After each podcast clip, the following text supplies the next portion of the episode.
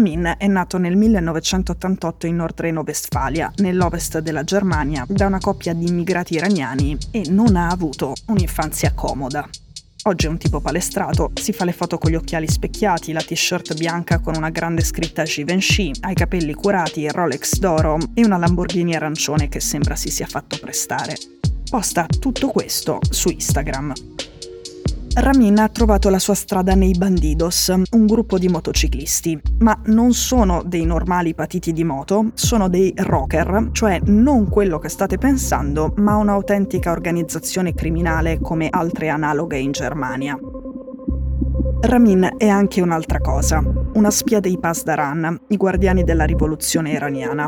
E per conto dei Pasdaran ha commesso delle azioni violente in Europa, o almeno è accusato di averlo fatto.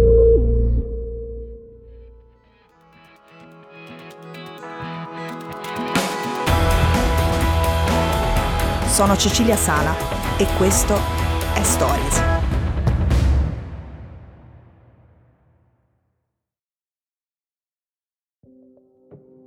Moto di grossa cilindrata, giacche di pelle e parecchia violenza tra traffico di armi e droga, sfruttamento della prostituzione ed estorsioni.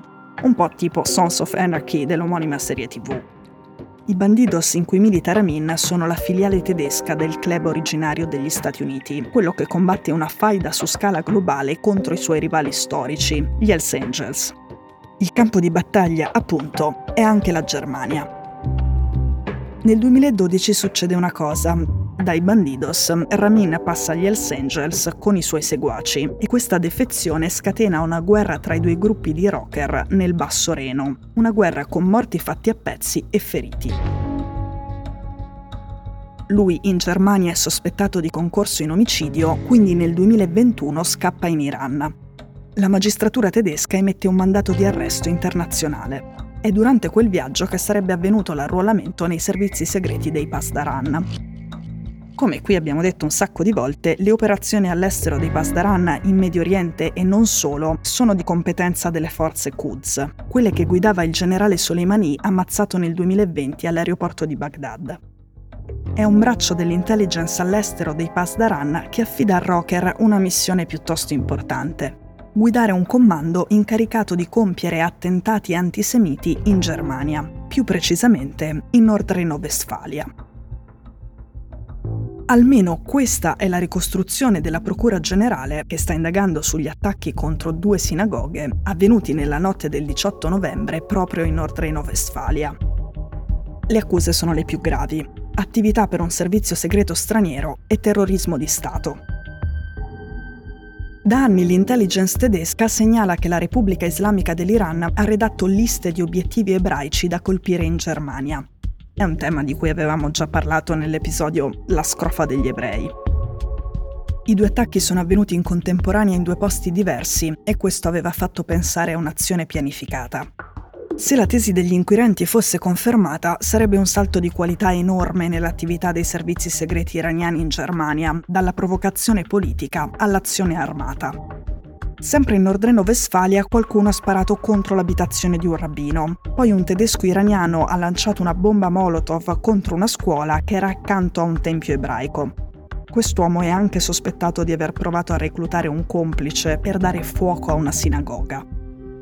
Der Spiegel ha scritto che il comando dei Pasdaran del nostro Ramin sarebbe stato segnalato alle autorità tedesche da un'agenzia di intelligence straniera che con ogni probabilità è il Mossad, il servizio segreto esterno di Israele. La stessa agenzia avrebbe anche avvisato che sono previsti altri attacchi antisemiti da parte dello stesso gruppo e che tra gli obiettivi ci sarebbe una personalità di alto rango non meglio precisata.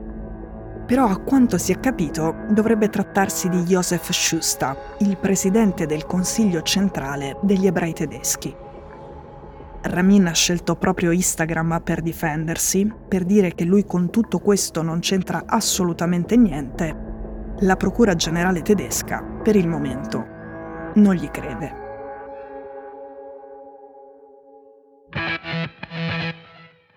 Stories è un podcast di Cecilia Sala prodotto da Cora Media. A questo episodio ha collaborato Francesco De Felice. La cura editoriale è di Francesca Milano. In redazione Simone Piranni. L'advisor è Pablo Trincia. La producer è Monica De Benedittis. La post-produzione e il sound design sono di Filippo Mainardi. La sigla e la supervisione del suono e della musica sono di Luca Micheli.